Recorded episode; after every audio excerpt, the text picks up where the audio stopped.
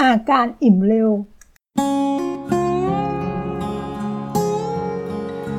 โลกไม่หยุดนิ่ง เราจึงต้องเรียนรู้ เรามาเรียนรู้ด้วยกันนะคะ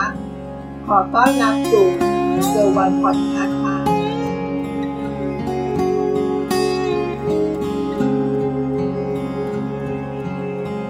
สวัสดีค่ะ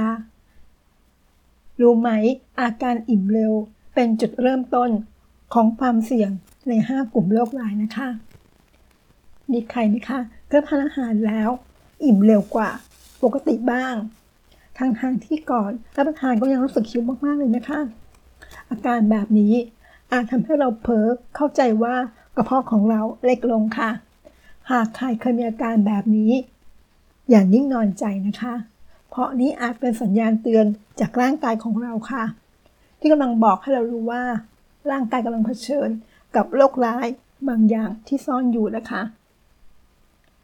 1. ระบบทางเดินอาหารมีความผิดปกติหรือเปล่า อาจเกิดมาจากโรคกระเพาะอาหารก็ได้นะคะ โรคกรดไหลย้อน หรือมีแผลในกระเพาะอาหารทำให้มีอาการเจ็บเวลากลืนรับประทานอาหาร หรือเกิดจากโรคเบาหวานค่ะ ที่ส่งผลให้กระเพาะอาหารเกิดการเคลื่อนไหวที่ผิดปกติ ซึ่งมีผลต่อการกินของเราที่อิ่มเร็วขึ้นนะคะ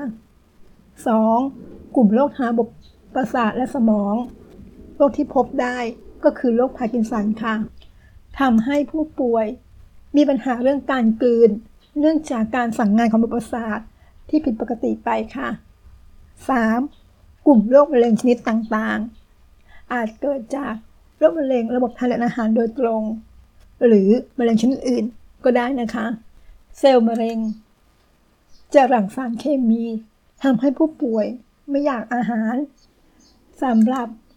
มะเร็งระบบทางเดินอาหารมะเร็งจะอยู่ในทางเดินอาหาร กระเพาะและลำไส้ของผู้ป่วยจึงเล็กลงค่ะ เมื่อทานอาหารจึงอิ่มนาน หรือทำให้เบื่ออาหารไปเลยนะคะ C กลุ่มโรคทางจิตเวชผู้ป่วยอาจเป็นโรคซึมเศร้า ไบโพล่า หรือโรคกลัวการกินอาหาร เพราะกลัวอ้วน เมื่ออาหารจึงอิ่มเร็วขึ้นค่ะ 5. กลุ่มที่เกิดผลข้างเคียงจากการใช้ยานะคะ ยาหลายชนิดอาจส่งผลข้างเคียง ให้ผู้ป่วยรู้สึกเบื่ออาหาร อิ่มเร็วขึ้น เช่น ยารักษาโรคเบาหวานหรืออาจเป็นผลข้างเคียง จากยารักษาโรคมะเร็งค่ะ อิ่มเร็วแบบไหน เสี่ยงโรคร้าย อิ่มเร็ว ร่วมกับคลื่นไส้อาเจียนค่ะ